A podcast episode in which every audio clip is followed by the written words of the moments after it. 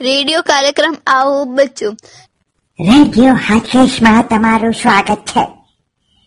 હું છું Donald duck અને તમે સાંભળી રહ્યા છો રેડિયો હાથકેશ આજે રેડિયો હાથકેશમાં તમે સાંભળશો આજે સરસ મજાની વાર્તા. તો બાળ મિત્રો, બાળકો, તૈયાર થઈ જાઓ. મજાની વાર્તા સાંભળવા માટે. પ્રોગ્રામનું નામ છે आओ बच्चों एक बार एक आम के पेड़ पर एक ऐसा आम लगा जो बिल्कुल अलग था। वह आम रसीला और चमकदार था। वह आम सोच भी सकता था और बोल भी सकता था।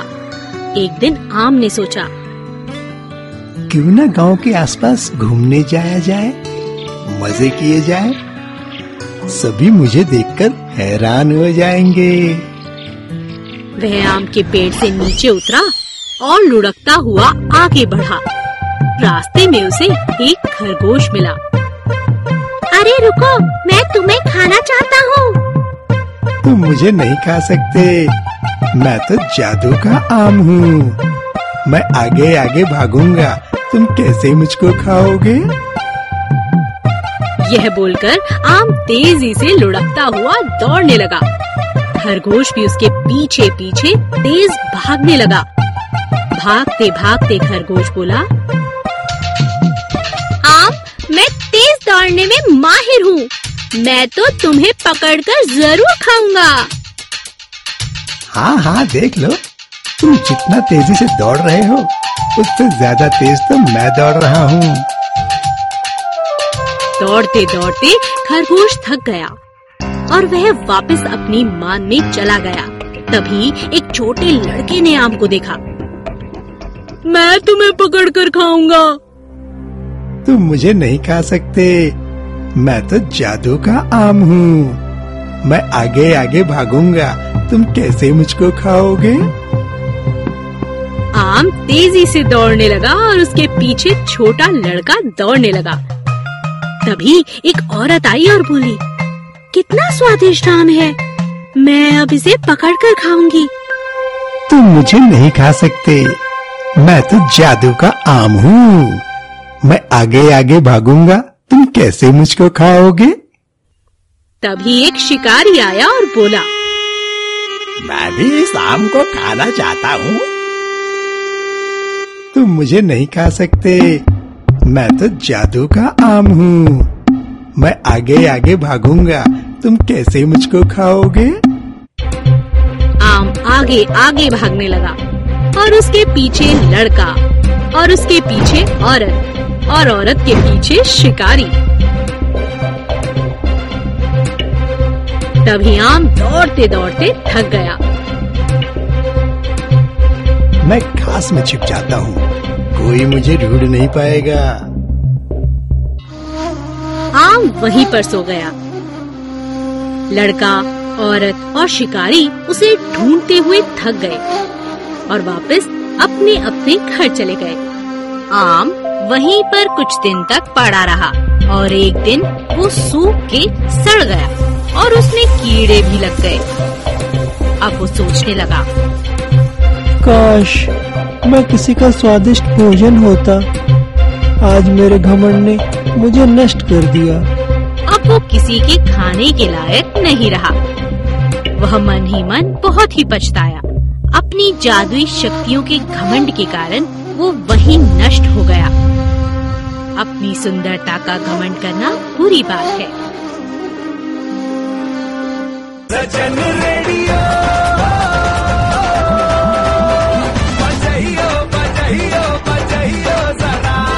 93.75 FM. Always refreshing. Kumasi. Every day. every day all the time all the time Radio Solid FM. I love it. સંચાનું હોમમેડ આઈસ્ક્રીમ તમને મળશે અમદાવાદમાં માત્ર કર્ણાવતી ક્લબમાં shop number four exit gate પાસે આવેલી સ્કૂપ્સ બાય શૈલીમાં Society Tea. It's a brand new day.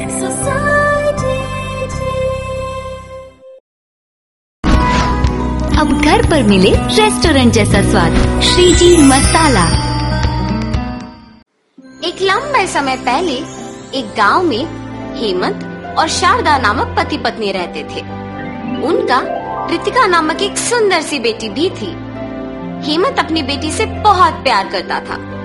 वो जो भी मांगती थी, हेमंत उसे देता था। कृतिका को पेड़ पौधे उगाना बहुत पसंद था। हेमंत खेती करते हुए आए पैसों से अपने परिवार का देखभाल करता था। एक दिन, जब ऋतिका पाठशाला से वापस आ रही थी, उसे रास्ते में एक आदमी आम के पौधों को बेचते हुए नज़र आता है। मेरे घर के पास बहुत सारा खाली जगह है। इन पौधों को लेके वहाँ उगा सकती हूँ। ऐसे सोचकर वो उस आदमी के पास जाती है। अंकल, आपके पास मौजूद सारे अलग अलग पौधों में से एक एक प्रकार मुझे दे दीजिए ना? इतने प्रकार के आम के पौधों के साथ तुम क्या करोगे बेटी? मेरे घर के पास खाली जगह है, वहाँ इन्हें उगाऊँगी। ठीक है बेटी। ऐसे वो उस आदमी के पास के सारे प्रकार का एक एक पौधा लेके जाती है। रितिका उन पौधों को लेके अपने घर के पास लगाती है। एक दिन हेमंत उस खाली प्रदेश में मौजूद आम के पौधों को देखता है। अरे, इस खाली स्थान में पौधे कहाँ से आए? अगर ये पौधे पेड़ बन गए तो उनके जड़ों के वजह से ये घर बनाना मुश्किल हो जाएगा। कभी ना कभी मुझे इस स्थान में घर बनाना ही होगा। ये फैसला करके उन पौधों को निकालने ही जाता है, जब उसकी बेटी रितिका वहाँ आके देखती है।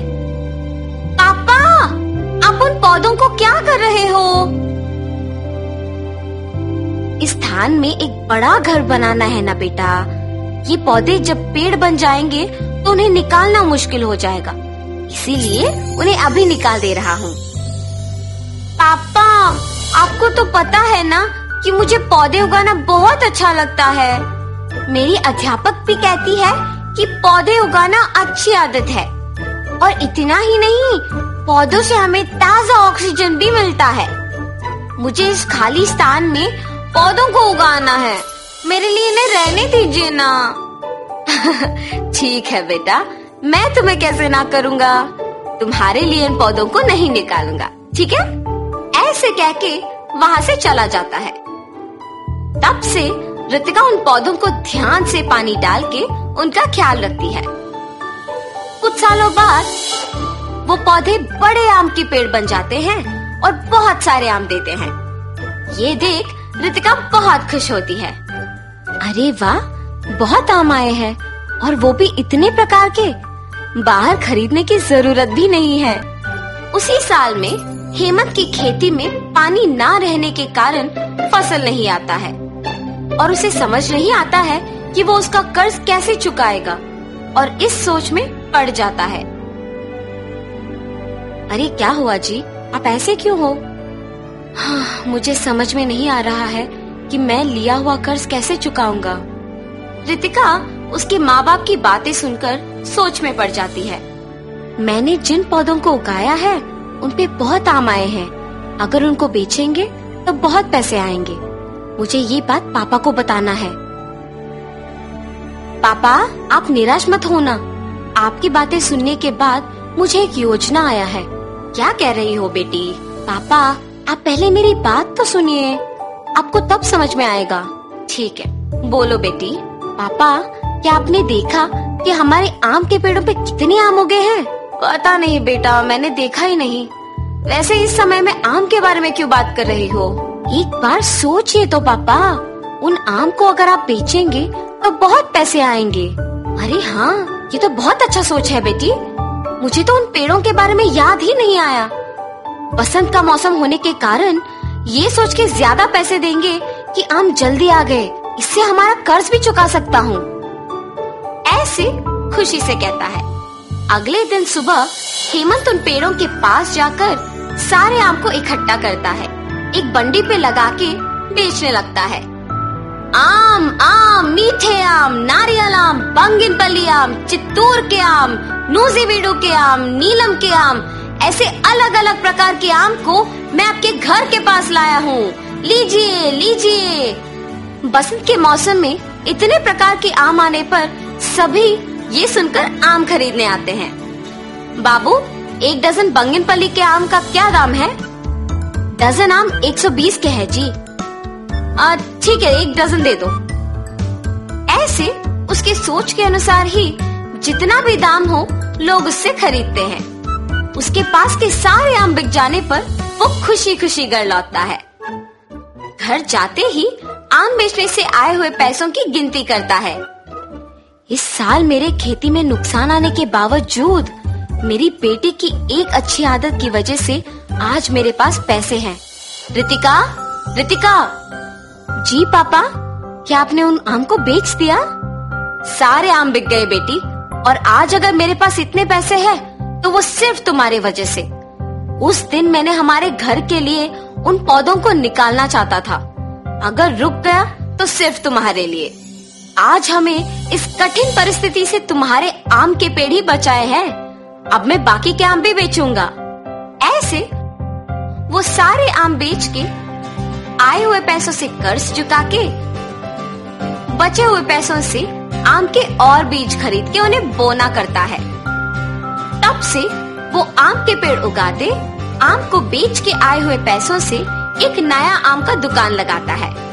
वहाँ आम बेचते हुए परिवार के साथ खुशी से रहता है।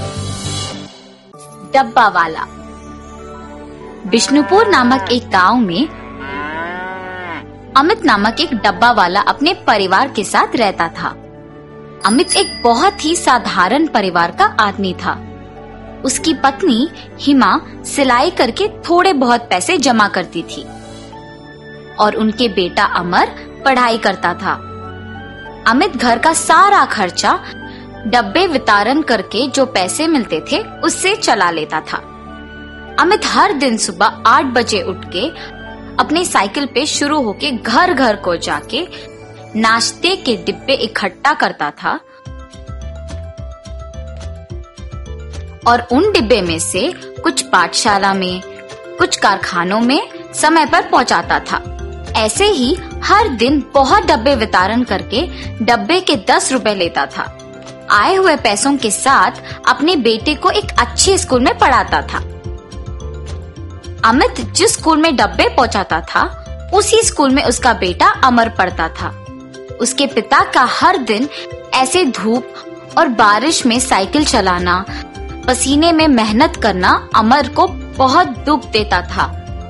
ऐसे जब एक दिन अमित घर पे था तो अमर ने समय देखकर, पिताजी, मुझे आपसे बात करना है।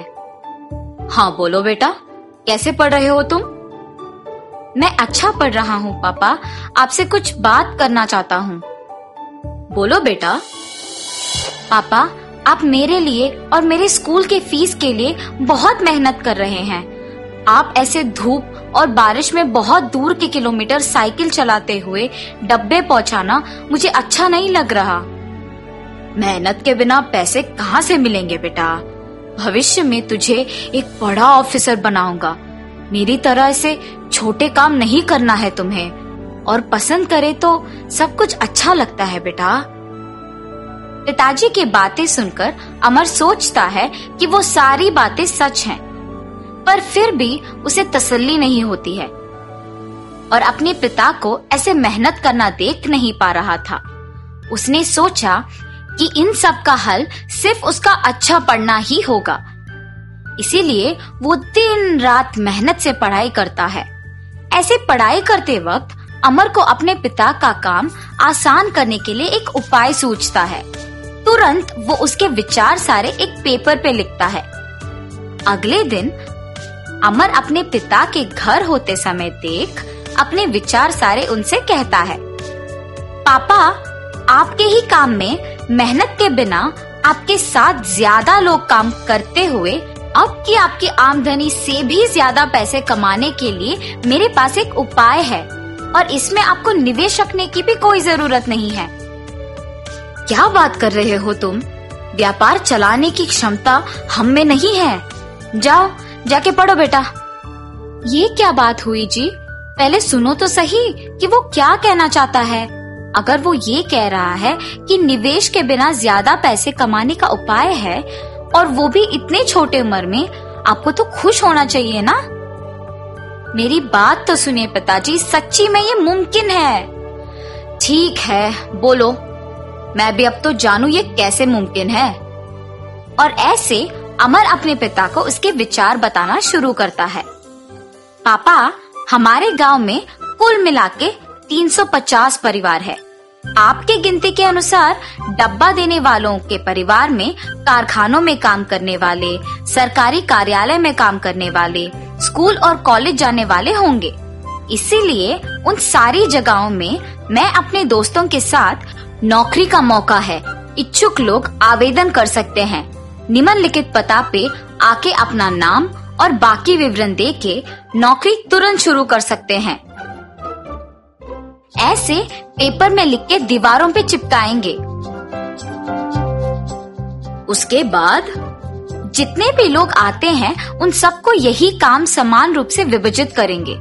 महीने के अंत में, आए हुए पैसों में आधा हम उनको दे देंगे और आधा हम रख लेंगे। ठीक है, तुम्हारे गिनती तो मुझे समझ नहीं आ रहे, पर इसे हम ईमानदारी से कोशिश करेंगे। पढ़ाई का ज्ञान तुम्हारा है, बेटा, और ज़िम्मेदारी का डर है मेरा।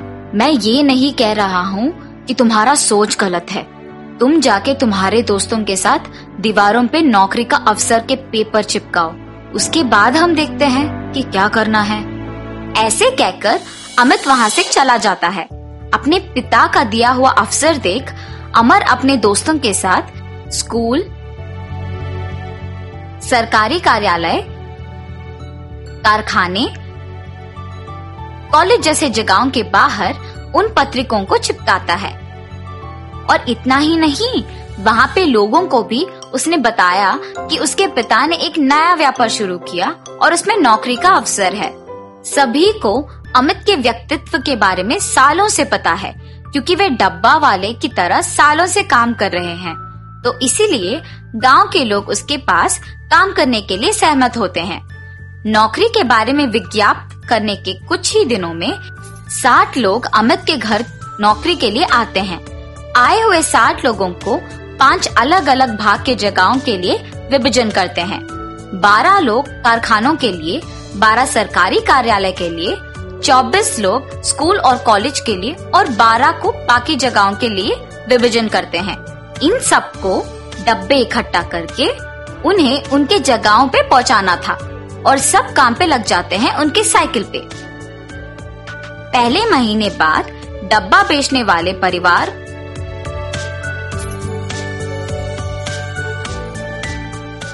उनको उनके महीने का पैसा 600 दे देते हैं। ऐसे 175 परिवार 600 रुपए महीने को भरने के बाद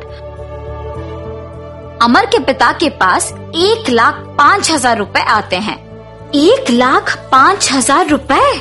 उसमें से आधा तो हमारे साथ काम के कर्मचारियों को देने में ही जाएगा। फिर भी बावन हज़ार पाँच सौ रूपए तो बच जाते हैं। मेरा बेटा तो हीरो है। अमित ऐसे बहुत ही कम समय में एक अमीर व्यापारी बन जाता है। अमित के जीत का गाँव के सारे लोग अभिनंदन करके उसका सत्कार करते हैं। पर उस समय पर अमित कहता है कि सत्कार उसे नहीं, बल्कि उसके बेटे का करना चाहिए। इस जीत के पीछे मैं नहीं, बल्कि मेरा बेटा है। सोलह साल के मेरे बेटे से मेरी मेहनत और पसीना देखा नहीं जा रहा था, और उसने तब इस व्यापार के बारे में सोचा। मेरे पास आके उसने इस उपाय के बारे में कहा। पढ़ा लिखा ना होने के कारण मुझे तो ये सब समझ में नहीं आया, पर उसने हार नहीं मानी और मुझे इस व्यापार के बारे में सब कुछ समझाया। नौकरी के अवसर के बारे में सबको बताया और मुझे यहाँ तक ले आया। मेरा बेटा ही असली हीरो है। ऐसे कहकर अमर का सत्कार करता है अमित। तो इस कहानी का नैतिक अच्छे विचार सोचने के लिए उम्र की कोई ज़रूरत नहीं होती है। अगर अपने मन में कुछ ठान ले और खुशी करे तो सफलता ज़रूर मिलेगी।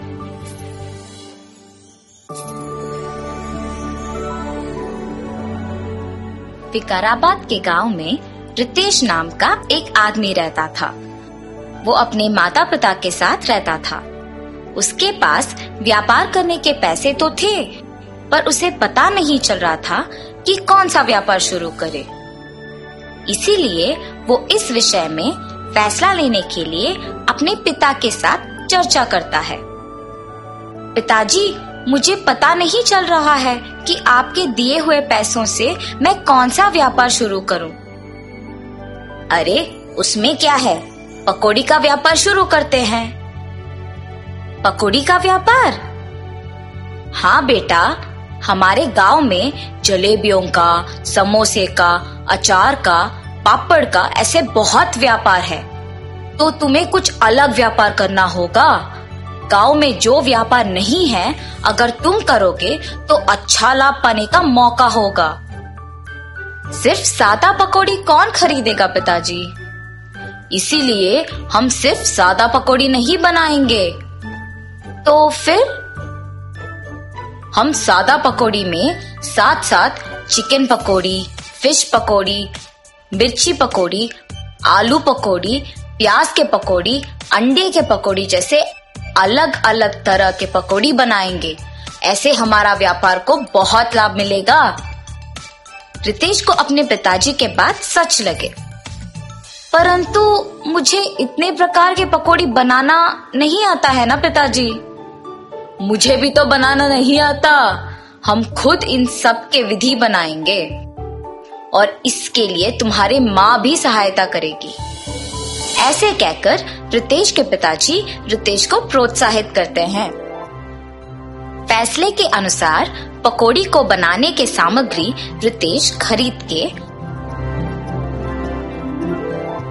रसोई घर में इकट्ठा कर रहा होता है कि उसके पिताजी पके हुए अंडों को दो हिस्सों में काट रहे होते हैं और रितेश की माँ पकोड़ी के लिए बेसन का मिश्रण तैयार कर रही होती है।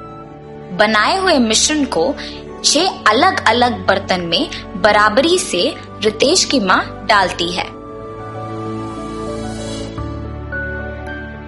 रितेश के पिताजी पहले बर्तन में कटे हुए अंडे, दूसरे बर्तन में कटे हुए प्याज, तीसरे बर्तन में कटे हुए मिर्ची, चौथे बर्तन में कटे हुए आलू, पांचवे बर्तन में कटे हुए केले और छठी बर्तन में कटे हुए चिकन के पीसेस डालते हैं। और फिर एक एक करके उन सारे अलग तरह के पकोड़ी को तेल में तलते हैं।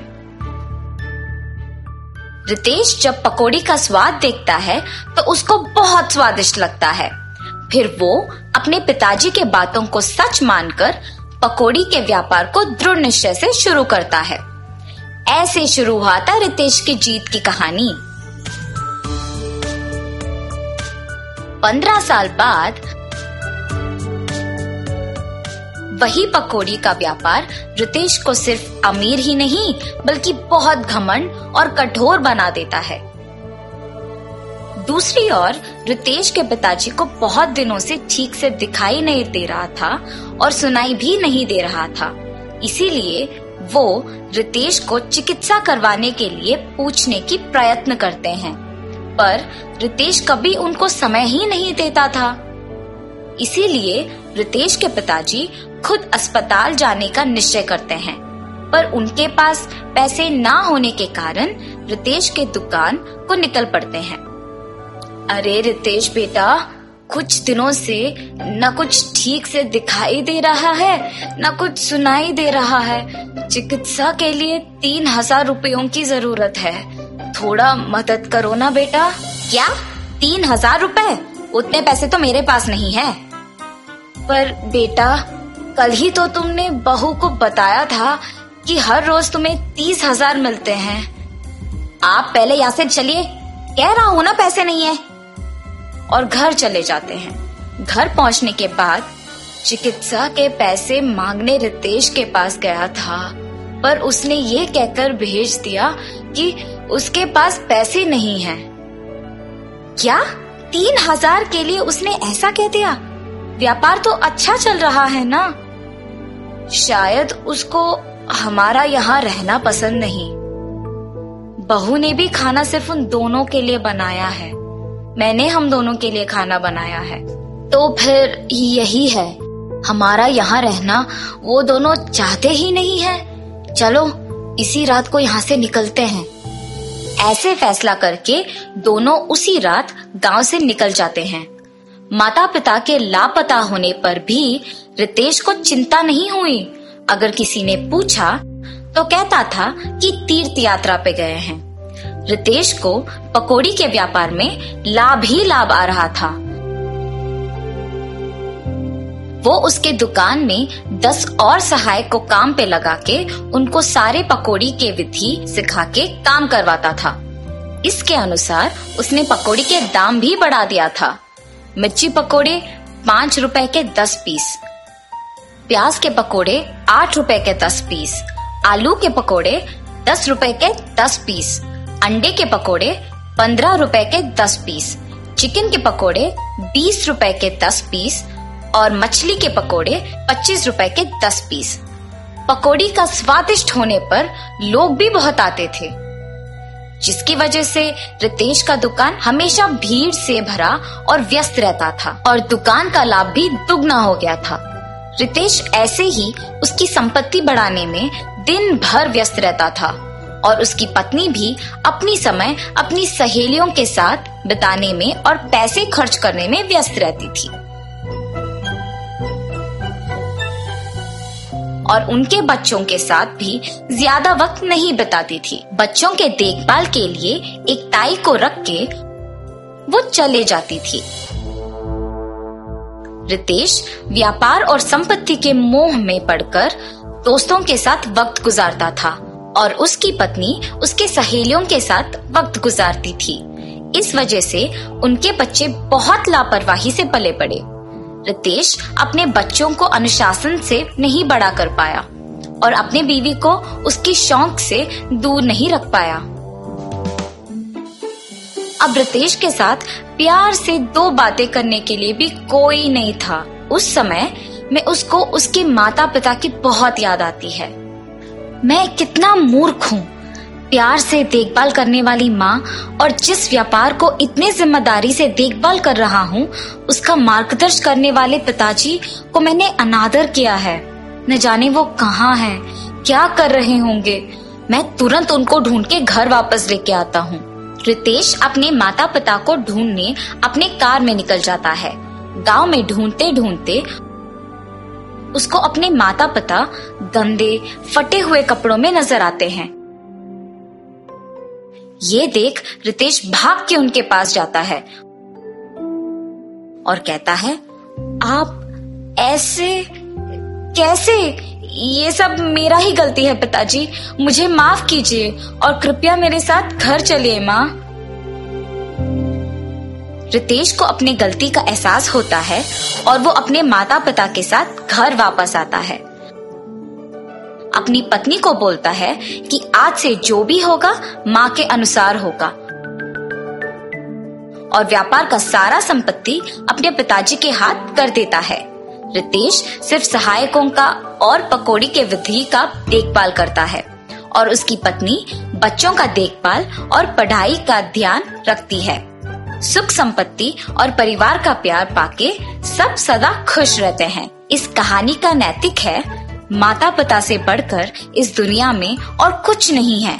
परिवार का प्यार और देखभाल से बढ़कर और कोई ज़िम्मेदारी नहीं होती है। સંચાનું હોમમેડ આઈસ્ક્રીમ તમને મળશે અમદાવાદમાં માત્ર કર્ણાવતી ક્લબમાં shop number four exit gate પાસે આવેલી સ્કૂપ્સ બાય શૈલીમાં. રેડિયો કાર્યક્રમ આવો બચ્ચો.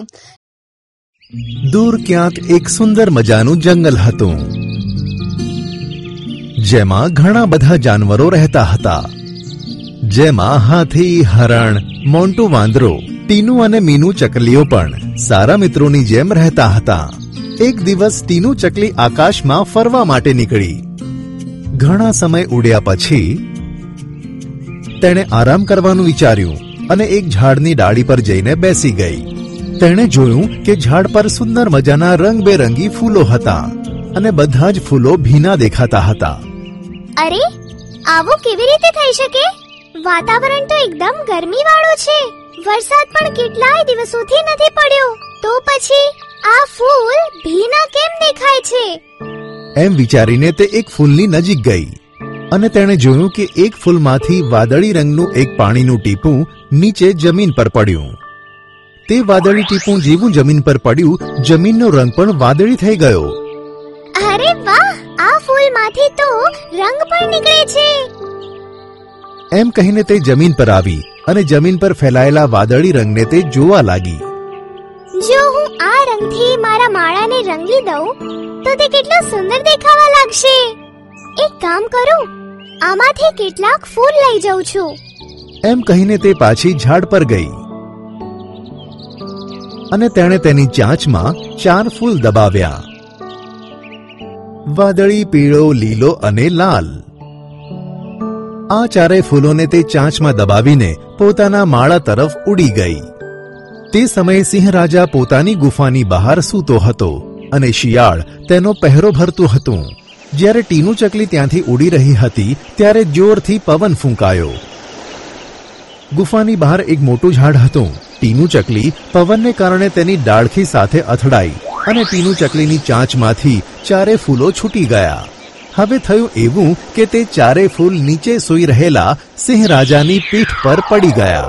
આ દ્રશ્ય શિયાળે જોઈ લીધું. અને ટીનું ચકલી ગભરાઈ ગઈ. જેવા ફૂલો સિંહ પર પડ્યા કે તરત જ તેમણે પોતાનો રંગ છોડી દીધો અને તે રેલાઈને સિંહના મોઢા પર આવી ગયા.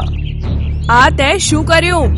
જ્યારે શેરખાન જાગશે ત્યારે સમજી જજે તારી મૃત્યુ નિશ્ચિત છે.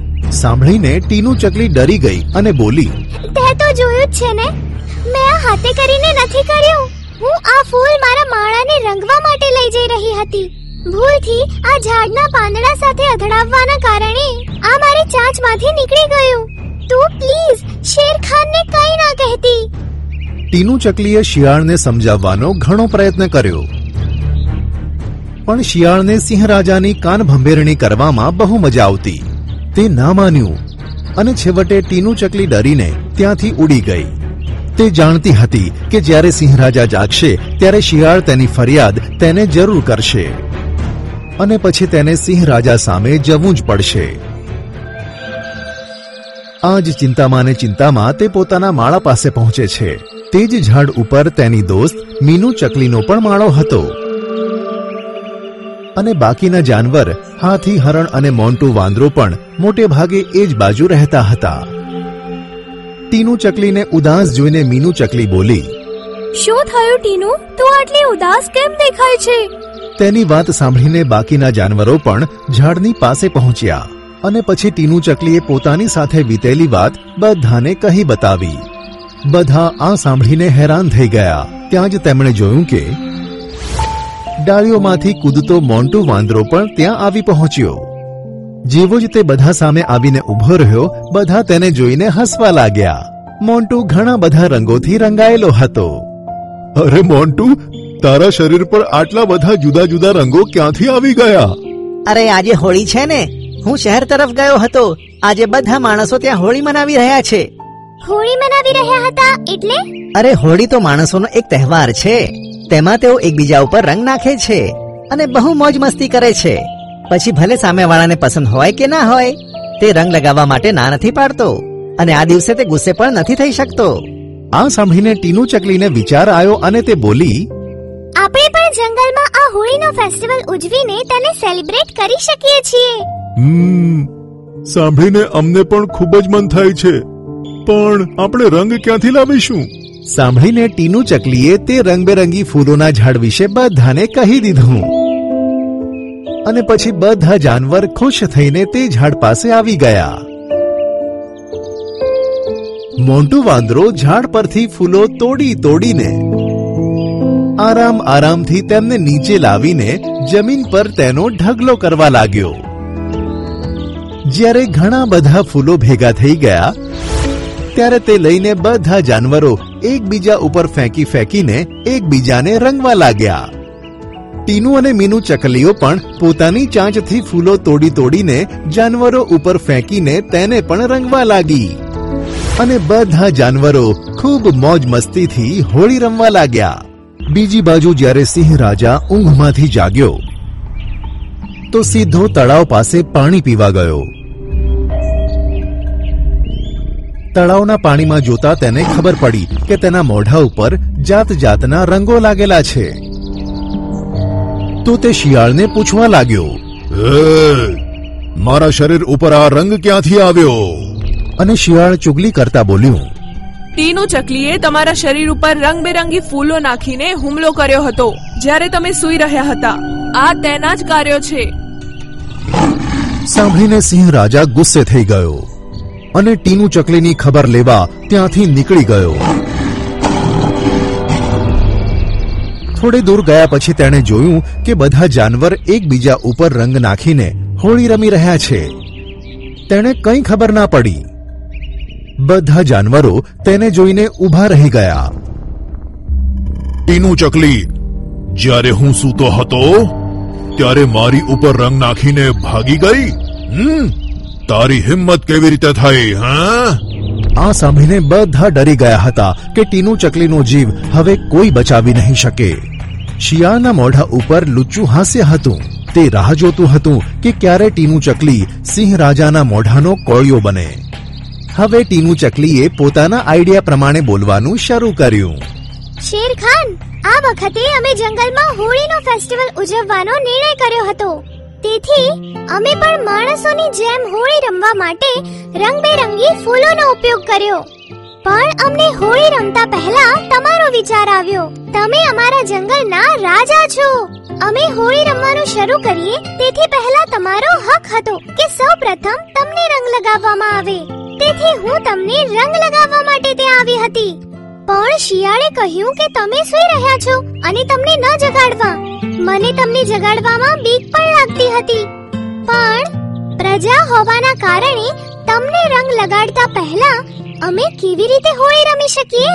તેથી તમે સૂતા હતા ત્યારે જ મેં રંગ લગાડી દીધો. અને પછી અહીં આવીને જ્યારે મેં બધાને કહ્યું કે રાજાને રંગ લગાડી દીધો છે, પછી અમે બધાએ હોળી રમવાનું શરૂ કર્યું. સાંભળીને સિંહ રાજા ખૂબ જ ખુશ થયા અને શિયાળ આ સાંભળીને ગુસ્સે થઈ ગયું. બાકીના જાનવરો પણ મનમાં ને મનમાં ટીનુ ચકલીની સમજદારી પર ખુશ થવા લાગ્યા કે કેવી રીતે તેને પોતાની ચતુરાઈથી, આટલી મોટી મુશ્કેલીથી છુટકારો મેળવ્યો. આ સાંભળીને સિંહ રાજાએ કહ્યું બધા જાનવરોને મારા તરફથી હેપી હોલી. હવે આપણે પણ દર વર્ષે આ જ રીતે હોળીનો ફેસ્ટિવલ મનાવતા રહીશું. આમ કહીને સિંહ રાજા પોતાની ગુફા તરફ આગળ વધ્યો અને શિયાળ નિરાશ થઈને સિંહ રાજાની પાછળ પાછળ ગયું. પછી બધા રાજાઓએ ટીનુ ચકલીના વખાણ કર્યા અને હળી મળીને ખૂબ મોજ મસ્તીથી હોળી મનાવવા લાગ્યા.